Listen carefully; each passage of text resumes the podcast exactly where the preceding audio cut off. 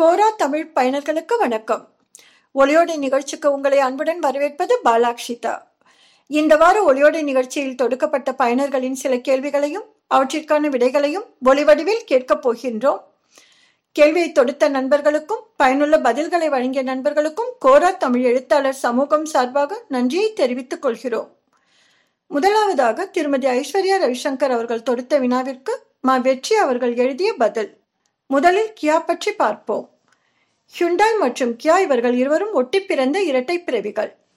ஆனால் கியாவின் சகோதரன் இருபத்தைந்து வருடங்களுக்கு முன்னதாக இந்தியாவில் தொழிலை தொடங்கி கொடிகட்டி பறக்கின்றார். கியாவும் மேலை நாடுகள் முதல் அரபு நாடுகள் வரை கால் பதித்து நட்பெயரையும் சம்பாதித்துள்ளது. உலகின் அதிகப்படியான கார் உற்பத்தி செய்யும் நிறுவனங்களில் கியாவும் ஒன்று. ஜிஎஸ்டி வருவதற்கு முன்னர் சகோதரன் ஹியுண்டாய்க்கு டீசல் இன்ஜினை அசம்பிள் செய்து கடல் மார்க்கமாக அனுப்பி உதவி செய்தது. ஜிஎஸ்டி வந்ததும் அந்த வருமானமும் நின்று போனது தனி கதை கியாவும் இந்தியாவில் தொழில் தொடங்க ஆர்வம் கொண்டு கடந்த ஐந்து வருடங்களுக்கு முன்னர் மங்கள இசையுடன் வீணையை வாசித்தபடி அடிக்கல் நாட்டியது. தொழிற்சாலையும் வளர வளர வீணை இசைக்கு பதிலாக காதில் சங்கு சத்தம் கேட்க ஆரம்பித்தது. குழம்பி போன கியா சரியாக அந்த சத்தத்தை டியூன் செய்து கேட்ட பொழுதுதான் தெரிகின்றது. ஒரு மின்சாரம் பார்வையின் வேகம் வேகம் உன்னோடு நான் கண்டு கொண்டேன் ஒரு பெண்ணோடு தோன்றிடும் தாபம் தாபம் என்னோடு நான் கண்டு கொண்டேன் என்னை மறந்துவிட்டேன். இந்த உலகத்தில் நான் இல்லை நான் இல்லை. என்று எல்லா இந்திய வாடிக்கையாளர்களும் கோரஸாக பாட கூடவே இந்திய அரசும் பேட்ரி ராசாத்தி என் என்று சொல்ல என்று பாட அப்பொழுதுதான் கியாவிற்கு புரிகின்றது. மதம் கொண்டு யானை கூட்டி வந்து மண்டி போட வைத்து விட்டார்கள் என்று. இந்தியர்கள் மின்சார தாக்கம் கொண்டு அழைகின்றார்கள் சரி இதுதான் ஆண்டவன் இந்தியாவில் நமக்கு அமைத்து கொடுத்த வாழ்க்கையோ என நினைத்து கரண்ட் கம்பியை பிடித்து காலத்தை ஓட்டிவிடலாம் என முடிவு செய்து அடுத்த அடி வைப்பதற்குள் ஒரு பக்கம் மஹிந்திரா இன்னொரு பக்கம் டாடா. இருவரும் ஃபியூவல் டைப் வண்டிகளில் எதெல்லாம் சரியானபடி மூவ்மெண்ட் ஆகவில்லையோ அவற்றையெல்லாம் ஈவியாக உருமாற்றிக் கொண்டிருக்கின்றார்கள். அதிலும் மஹிந்திரா ஒருபடி கீழே இறங்கி நாங்கள் மூன்று சக்கரத்தில் எல்லாம் கார் விடுவோம் என்று சொன்னதும் கியாவுக்கு நொறுங்கிய இதயத்தின் மேலே இரட்டை குழல் துப்பாக்கியால் சுட்டது போன்றதொரு ரணம். நான் மாருதிக்கு தானே கட்டடம் கட்டத்தானே வந்தேன். இவர்கள் எல்லோரும் நமக்கு சுத்து போடுகின்றார்கள் என்று எண்ணி முதலில் போட்ட பணத்தை எடுக்க வேண்டும் பிறகு பார்த்து கொள்ளலாம் என்ற நினைப்போடு தன் உடன்பிறப்பு என்ன மாடல் காரை விற்று சந்தையில் காசு பார்க்கின்றார்களோ அதே பாணியை கையில் எடுத்தது. அந்த மாடல் தான் செல்டாஸ். செல்டாஸ் பற்றி ஒரு பார்வை. ஆயிரத்தி ஐநூறு சிசி நான்கு சிலிண்டர் டிஓஹெச்சி என்ஜின் பெட்ரோல் மற்றும் டீசல் இரண்டு வகைகளிலும் கிடைக்கின்றது. காரின் விலை சந்தைக்கேற்ப மாறுபட்டு கொண்டே இருக்கும். எனவே அதை பற்றி பேசுவது தேவையற்றது. தன்னை முன்னிலைப்படுத்த சிறு சிறு வேலைகளையும் ரொம்ப சிரத்தையுடன் செய்துள்ளார்கள். ஆகையால் இந்த நிறுவனத்தை நாம் நிச்சயம் பாராட்டலாம். குறிப்பாக முன்பக்க பகல் நேர விளக்கு அமைத்துள்ள விதம் அருமை. ஒரு மைக்ரோ எஸ்யூவி கொடுக்கும் தோற்றத்தினை கொடுத்தாலும் கிரெட்டாவை ஒப்பிடும்பொழுது சற்று குறைந்தாற்போல் தான் தெரிகின்றது. முன்பலகையில் கூடுமான வரையில் அனைத்து தகவல்களையும் தர முயற்சி செய்துள்ளனர். ஒரு பிரீமியம் கார் என்பதனை காட்ட இப்பொழுதெல்லாம் வாய்ஸ் கண்ட்ரோல் மேற்கூரை வைப்பது வாடிக்கையாகிவிட்டது. இவர்களும் அதே பாணியில்தான் செய்துள்ளனர். உள் வேலைப்பாடு வழக்கம் போல உள்ளது குறையாக எதுவும் இல்லை எனலாம். என்ஜின் மற்றும் தொழில்நுட்ப சம்பந்தமாக எந்த மாறுதலும் செய்யவில்லை. அப்படியே கிரெட்டாவே ஒத்து போகின்றது. காப்பி அடித்தாலும் ஒரு நியாயம் வேண்டாமா? மிஸ்டர் புலிமூக்கு பற்றிய ஒரு பார்வை. பொருளாதார ரீதியாக சிந்திப்பவர்களுக்கு யோசிக்க வேண்டியது இந்த காரில் நிறைய சென்சார் மற்றும் எலக்ட்ரிக் வேலைப்பாடுகள் இருப்பதால் ஏதேனும் விபத்து மற்றும் பழுது ஏற்பட்டால் அதற்கான செலவுகள் அதிகமாக இருக்கும். நிறுவனம் சொல்லியபடி மைலேஜ் கிடைக்கவில்லை என்பது சில வாடிக்கையாளர்களின் குற்றச்சாட்டாக உள்ளது. ஹுண்டாய் கிரெட்டா தருகின்ற அதே உத்தரவாதம் தான் இவர்களும் தருகின்றார்கள். பெரும்பாலும் நாங்கள் ஹுண்டாய் அல்ல நிரூபிக்கவே கியாவிற்கு நேரம் போதாது போல. இந்தியாவின் தேசிய விலங்கு புலி. எங்கள் கியாவிலும் புலிமூக்கு தான் டிசைன் செய்துள்ளோம். ஆகையால் மக்களிடத்தில் ஒரு தொடர்பு இருக்கும் என்று எதிர்பார்த்தார்கள். நாங்களெல்லாம் கல்லாப்பட்டிக்கு மேலே என்னைப்பார் யோகம் வரும். போட்டோ வைப்போம். எங்க கிட்ட வந்து சிங்கப்பல் புலிமூக்கு யானை முடின்னு கதை சொல்லிக்கொண்டு இன்னும் ஓரிரு ஆண்டுகளில் தரம் பற்றிய முழு உண்மைகளும் தெரிந்துவிடும். சரியான தரம் மற்றும் சேவைகள் இருந்தால் கியா நீடிக்கும். சுக்கு எதற்கு பயன்படுகின்றது? நன்மைகள் என்னென்ன? எனும் வினாவிற்கு லட்சுமி எத்திராஜன் அவர்களின் பதில். காய்ந்த இஞ்சி சுக்கு என்று அழைக்கின்றோம் உணவின் சுவையையும் மனதையும் அதிகரிக்க உதவும் இஞ்சி பல வழிகளில் பயன்பட்டு வருகின்றது. அந்த வகையில் ஒன்றுதான் உலர்ந்த நிலையில் இருக்கும் சுக்கு. திரிகடுகம் என்பது சுக்கு மிளகு திப்பிலி ஆகிய மூவகை மருந்து சரக்குகள் அடங்கியவை ஆகும் சுக்குக்கு மிஞ்சிய வைத்தியமும் இல்லை சுப்பிரமணியனுக்கு மிஞ்சிய தெய்வமும் இல்லை. ஒரு காலத்தில் தெருவோரங்களில் ஒரு சிறு தொழிலாளி சுக்கு காப்பியை விற்று வருவார். அதை ஒரு மருந்தாகவே நாம் பார்த்து அதை சாப்பிடுவதை தவிர்த்து வந்தோம். ஆனால் சுக்கில் ஏகப்பட்ட மருத்துவ குணங்கள் இருக்கின்றன. இதை தினமும் சாப்பிட்டு வருவதால் நமக்கு ஏகப்பட்ட நன்மைகள் கிடைக்கின்றது. சுக்குடன் சிறிது பால் சேர்த்து மையாக அரைத்து நன்கு சூடாக்கி இளம் சூடான பதத்திற்கு ஆறியதும் வலியுள்ள கைகால் மூட்டுகளில் பூசி வர மூட்டுவலி முற்றிலும் குணமாகும். சுக்கை தூள் செய்து எலுமிச்சை சாறுடன் கலந்து குடித்தால் பித்தம் விலகும். சுக்கு மிளகு தனியா திப்பிலி சித்திரத்தை இவை அனைத்தும் இட்டு கஷாயம் செய்து பருகி வர கடும் சளி மூன்றே நாட்களில் குணமாகும். சிறிது சுக்குடன் ஒரு வெற்றிலையை மென்று தின்றால் வாயு தொல்லை நீங்கும். சுக்கு வேப்பம்பட்டை போட்டு கஷாயம் செய்து குடித்து வர ஆரம்ப நிலைவாதம் குணமாகும். சுக்குடன் நீர் தெளித்து விழுதாக அரைத்து நெற்றியில் தடவினால் தலைவலி வந்த வழியே போய்விடும். சுக்கு கருப்பட்டி மிளகு சேர்த்து சுக்கு நீர் காய்ச்சி குடித்து வர உடல் அசதி சோர்வு நீங்கி சுறுசுறுப்பு ஏற்படும். சுக்குடன் தனியா வைத்து சிறிது நீர் தெளித்து மையாக அரைத்து உண்டால் அதிக மது அருந்திய போதை தீர்ந்து இயல்பு நிலை ஏற்படும்.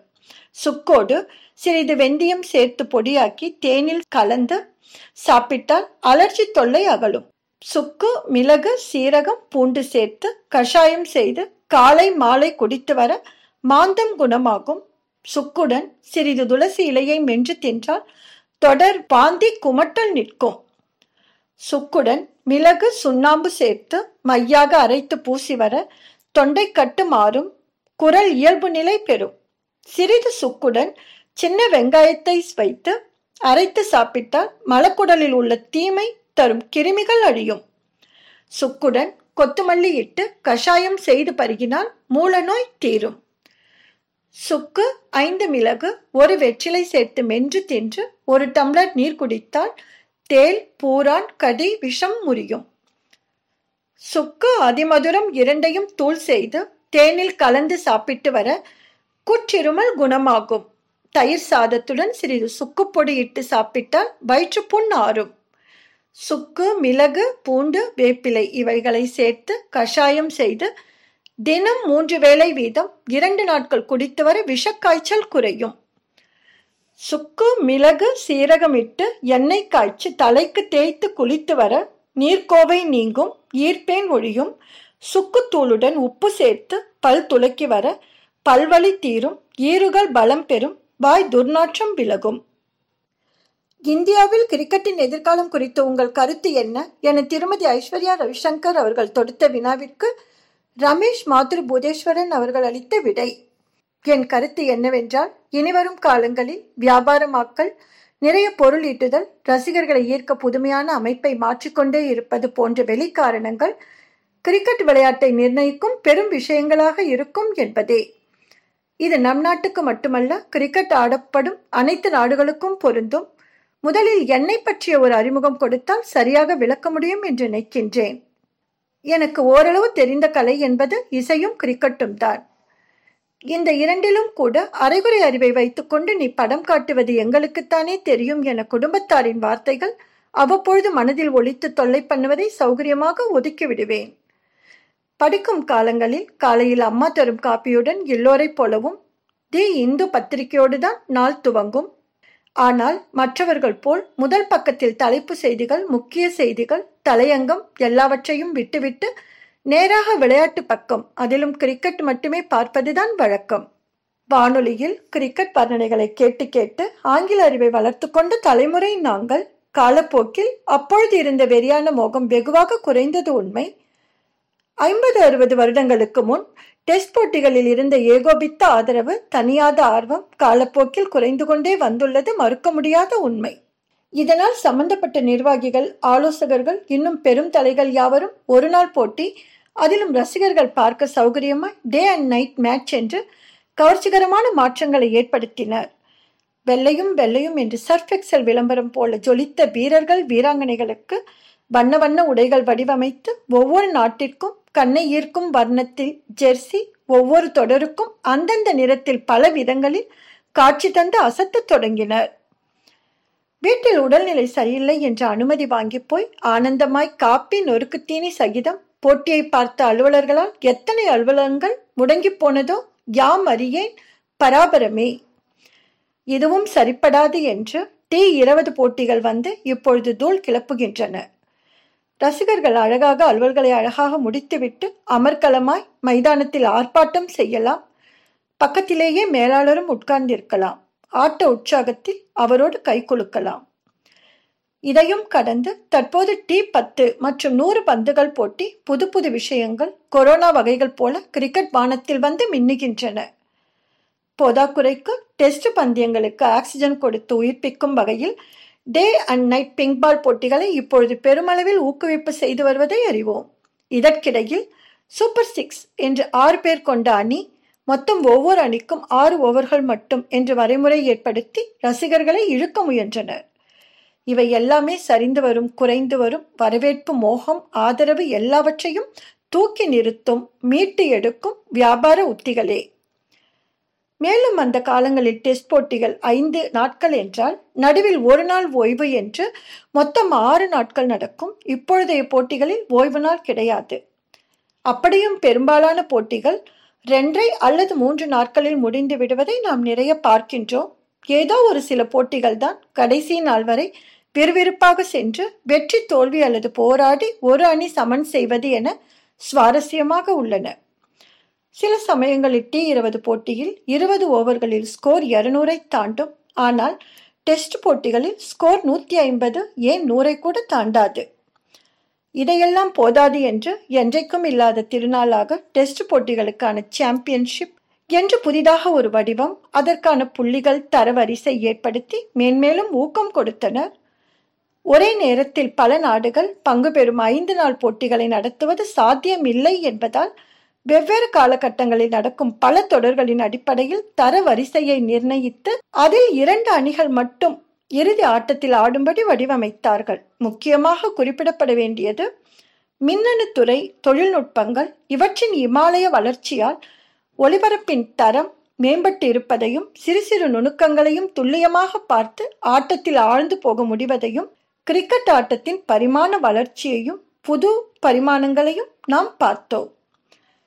அந்த காலத்திலிருந்து சமீப காலம் வரை கிரிக்கெட் ஒரு கணவான்களின் விளையாட்டாகத்தான் கருதப்பட்டது. இன்னும் சொல்லப்போனால் ஆங்கிலத்தில் ஏதாவது ஒன்று சரியில்லை என்பதை திஸ் இஸ் நாட் கிரிக்கெட் என்று குறிப்பிடும் வழக்கமும் இருந்தது. இன்றைய சூழ்நிலையில் அப்படி சொல்ல முடியுமா என்பது நல்ல நீயானான தலைப்பு என்று பரிந்துரை செய்கின்றேன் நடுவர் அவர்களே. விரல் விட்டு எண்ணக்கூடிய சில நாடுகளே இந்த ஆட்டத்தை ஆடிக்கொண்டிருந்தனர் அதுவும் காமன்வெல்த் அணியை சேர்ந்தவர்களே இந்த போரடிக்கும் ஆட்டத்தை ஆடுவார்கள்.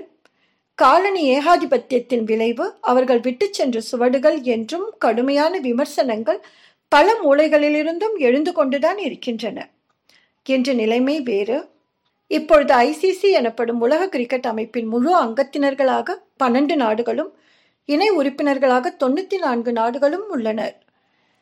இந்தியாவை பொறுத்தவரை காலனி ஆதிக்கத்தால் வந்தது என்றாலும் அந்த நாட்களில் மகாராஜாக்கள் ரஞ்சித் சிங் துலிப் சிங் விஜயநகரம் மகாராஜா பட்டோடி நவாப் மேலும் பல செல்வந்தர்கள் பிரபல பிரமுகர்கள் கிரிக்கெட் ஆட்டத்தை பெருமளவு ஆதரித்து தங்கள் சொந்த முயற்சியால் வளர்த்தனர் என்பது சரித்திரம். என்றும் ரஞ்சித் கோப்பை துலிப் கோப்பை முடிவுகள் அவர்கள் நினைவாக நடைபெற்று வருகின்றன. அந்த காலத்தில் கிரிக்கெட் ஆட்டம் இப்பொழுது உள்ளது போல் கற்பக தருவாக பணமழை பொழியும் ஒன்றாக இருந்ததில்லை என்பதை ஒரு முக்கிய உதாரணம் கொடுத்து விளக்க முடியும். சுனில் கவாஸ்கர் ஆயிரத்தி தொள்ளாயிரத்தி எழுபத்தி ஒன்றில் இந்திய அணியில் முதல் இடம் பெற்று பதினேழு ஆண்டுகள் ஆடி பெரிய சகாப்தத்தை ஏற்படுத்தி ஐம்பது ஆண்டுகள் கடந்தும் இன்றும் விமர்சனம் செய்வது பத்திரிகைகளில் எழுதுவது என்று இந்த விளையாட்டோடு தொடர்பில் இருந்து பொருளோடு புகழ் குவித்து வருகின்றார். ஆடிய காலங்களை விட இப்பொழுது பன்மடங்கு பொருளீட்டி வருகின்றார் என்பதை வலியுறுத்த வேண்டியதில்லை. அவர் இப்பொழுது வீரர்களுக்கு தரப்படும் ஊதியம் தினசரி செலவுகளுக்கான தொகை எல்லாம் மிக குறைவு என்று குறிப்பிட்டுள்ளார். அது மட்டுமல்ல வீரர்கள் ரஞ்சித் கோப்பை போன்ற பந்தயங்களில் ஆடுவதற்கு செல்லும் பொழுது ரயிலில் முன்பதிவு செய்யப்பட்ட பெட்டிகளில் வசதியாக செல்ல முடியாதாம். பொது பெட்டிகளில் கூட்டத்தோடு சேர்ந்துதான் போக வேண்டுமாம். சில சமயங்களில் அதுவும் இல்லாமல் சரக்கு வண்டிகளில் ஆடு மாடுகளோடு ஒன்றாக பயணம் செய்யும் அவலமும் இருந்திருக்கின்றது. இப்படி அசதியோடும் களைப்போடும் வெகு தூரம் இரண்டு அல்லது மூன்று நாட்கள் பயணம் செய்யும் ஒரு ஆட்டக்காரர் எப்படி அடுத்த நாள் புத்துணர்ச்சியோடும் உற்சாகத்தோடும் ஆட முடியும் என்றும் எழுதியிருப்பார். அந்த காலத்தில் அதிவிரைவு வேக ரயில் சேவைகளும் கிடையாது. தொலைக்காட்சிகள் ஒளிபரப்பு தொடங்கிய பின்னும் தூர்தர்ஷன் ஏகபோக உரிமையை இலவசமாய் பெற்று அனுபவித்து வந்ததால் கிரிக்கெட் வாரியத்திற்கு ஏதும் ஆதாயம் இல்லாமல் நிதி நெருக்கடியில் தள்ளாடியது. பின்பு கொஞ்சம் கொஞ்சமாக நிலைமை தலைகீழாக மாறியது. தொலைக்காட்சி உரிமங்களுக்கு வாரியங்களுக்கு பெரிய தொகை கொடுத்தால்தான் கிடைக்கும் என்பது நடைமுறை வழக்கமானது. இதனால் கிரிக்கெட் ஒளிபரப்பின் இடையிடையே விளம்பரங்கள் அனுமதிக்கப்பட்டு தொலைக்காட்சி நிறுவனங்கள் தாங்கள் செலுத்திய தொகையை விட பன்மடங்கு வருமானம் ஈட்ட புது வழிகளை உருவாக்கினர். எட்டு மணி நேர ஒரு நாள் போட்டி ஒளிபரப்பில் மொத்தம் இருபத்தெட்டு மணி துளிகள் விளம்பரங்கள் திரையிட அனுமதிக்கப்பட்டது. அதில் பத்து வினாடி விளம்பர இடைவேளைக்கு பல லட்சங்கள் கட்டணம் என்ற முறையில் வருமானம் கோடிகளில் குவிந்தது. பெருமளவில் வணிக நிறுவனங்கள் ஸ்பான்சர் செய்ய முன்வந்ததால் கிரிக்கெட் வாரியத்தின் கஜானா நிரம்பி வழிந்தது. நம் நாட்டில் மட்டுமல்ல எல்லா நாடுகளிலும் இந்த பெரும் மாற்றம் நிகழ்ந்து கிரிக்கெட் ஆட்டத்தின் முகமே பொலிவடைந்து புது அழகோடு மின்னியது. ஜகன் மோகன் டால்மியா எனும் பிரபல கிரிக்கெட் நிர்வாகி தொழிலதிபரின் பெரும் முயற்சியாலும் சந்தைப்படுத்தும் உத்தியாலும் ஆர்வமுள்ள அணுகுமுறையாலும் தான் இவையெல்லாம் சாத்தியமாயிற்று என்று கருதப்படுகின்றது.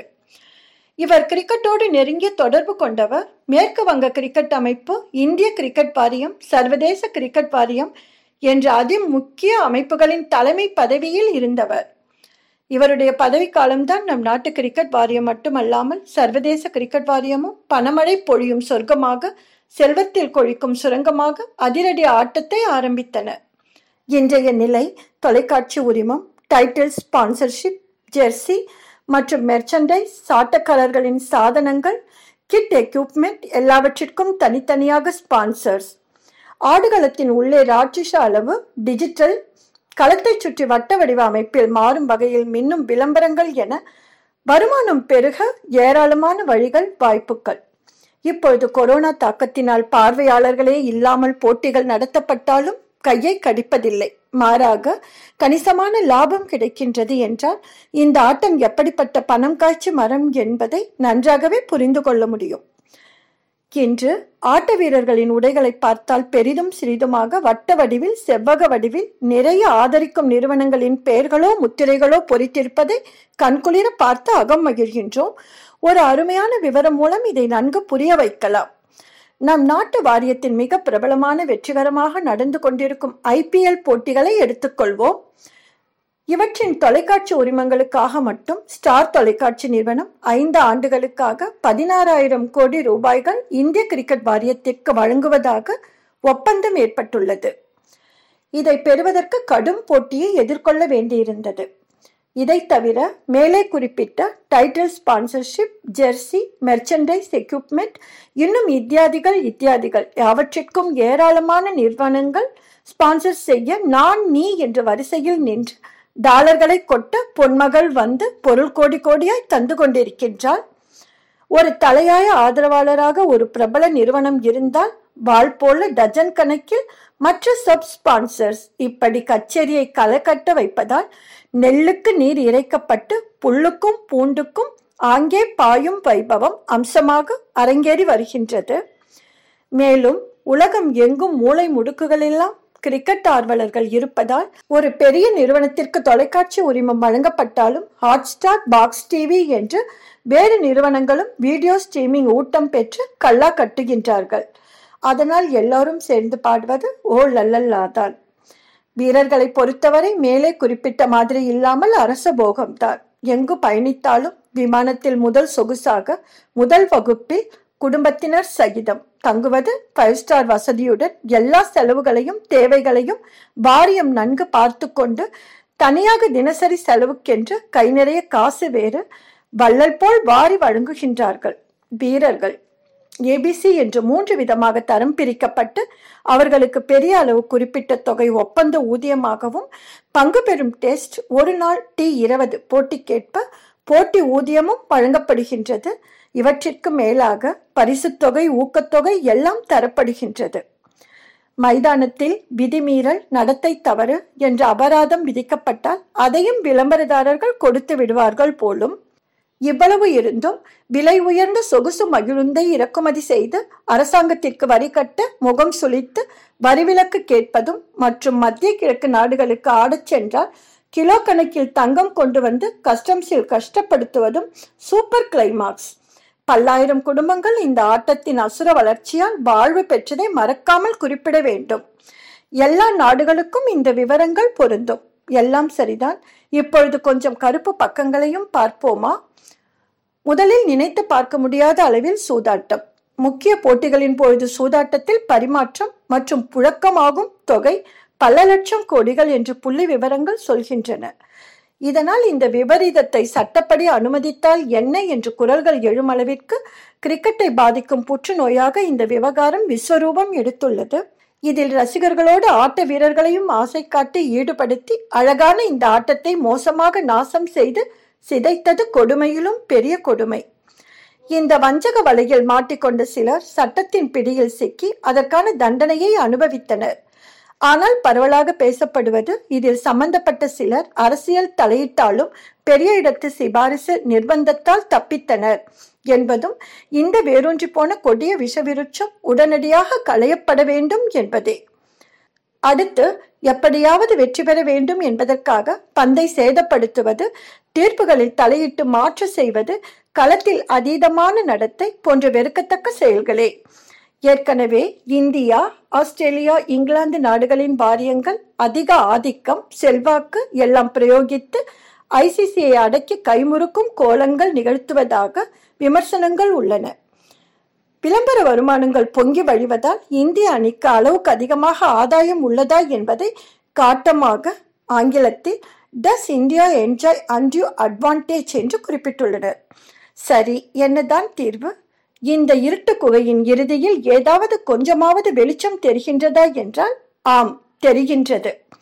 சமீப காலங்களில் பளு தூக்குதல் வில்வித்தை துப்பாக்கி சுடுதல் தடகள போட்டிகள் பேட்மிண்டன் சதுரங்கம் என்று வேறு ஆட்டப்பிரிவு வீரர்கள் வீராங்கனைகள் அற்புதமாக விளையாடி ஒலிம்பிக் ஆசியன் காமன்வெல்த் போட்டிகள் என்று சர்வதேச அளவில் பதக்கங்கள் வென்று பெரும் புகழ் சேர்ப்பதால் மற்ற ஆட்டங்களுக்கும் நல்ல வரவேற்பு பெருகி வருகின்றது. மத்திய மாநில அரசாங்கங்களும் அத்தகைய பெருமை தேடி தருபவர்களுக்கு பரிசுத் தொகை விருதுகள் கௌரவங்கள் கொடுத்து ஊக்கப்படுத்துவதால் இந்த நிலை மென்மேலும் வளர்ந்து மற்ற ஆட்டப்பிரிவுகளையும் பெருமளவு ஆதரிக்கும். மனப்பான்மை நன்கு வளரலாம். அப்பொழுது கிரிக்கெட் மோகம் குறைந்து பணப்புழக்கம் படிப்படியாக குறையலாம். சூதாட்டத்தை தடை செய்யும் சட்டங்கள் கடுமையாக்கப்பட்டு செயல்படுத்த வேண்டும்.